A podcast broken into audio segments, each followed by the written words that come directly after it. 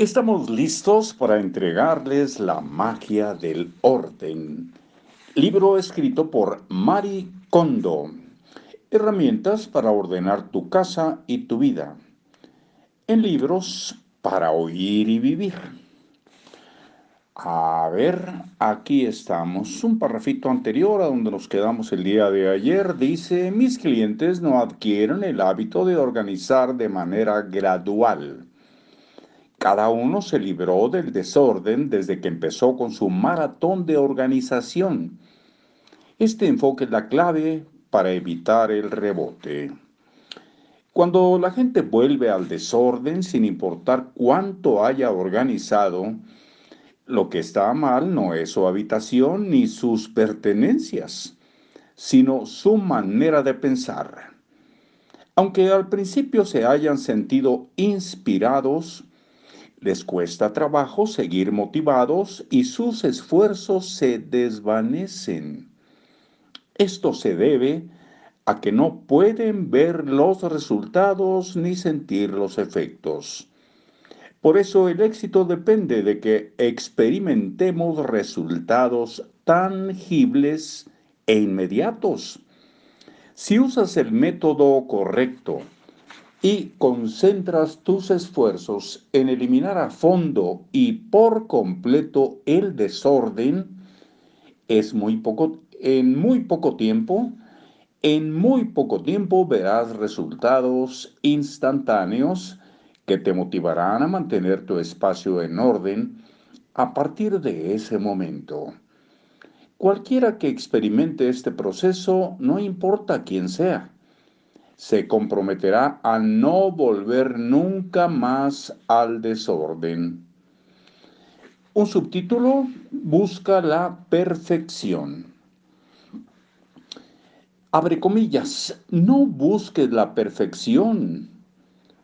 Empieza despacio y desecha solo un objeto al día. Son palabras que alivian el corazón de aquellos que carecen de confianza en su capacidad para organizar o creen que no tienen tiempo para concluir la tarea adecuadamente. Yo me topé con este consejo en la época en que devoraba cada libro sobre organización publicado en Japón y me lo tragué completo. El impulso provocado por mi revelación sobre el poder de la organización empezó a debilitarse y yo empecé a sentirme harta de la falta de resultados sólidos. Esas palabras parecían tener sentido. Buscar la perfección desde el principio parece algo abrumador.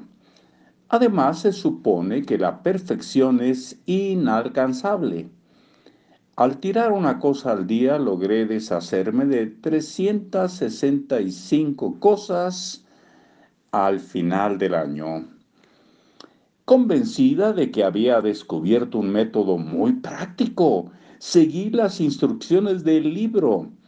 Abrí mi armario por la mañana y me pregunté qué tirar ese día vi una camisa que ya no usaba y la puse en una bolsa de basura.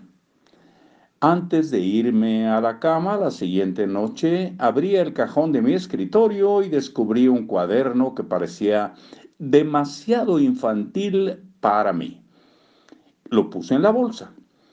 Al ver un bloc de notas en el mismo cajón, pensé, ya no lo necesito. Pero cuando estaba a punto de tirarlo me detuve ante un nuevo pensamiento. ¿Puedo guardar eso para tirarlo mañana?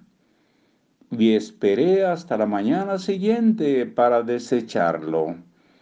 Al día siguiente me olvidé de tirar cosas, así que otro día tiré dos. Para ser sincera, no aguanté ni dos semanas. No soy del tipo de personas a las que les gusta avanzar un paso cada vez. A las personas como yo que hacemos nuestras tareas un día antes de la fecha límite, ese enfoque simplemente no nos funciona. Además, tirar un objeto al día no compensaba el hecho de que cuando voy de compras adquiero varias cosas a la vez. Al final mi ritmo de eliminación quedó muy superado por mi ritmo de adquisición y sufrí la decepción de ver que mi espacio aún estaba desordenado. Al poco tiempo, había olvidado por completo tirar un objeto cada día.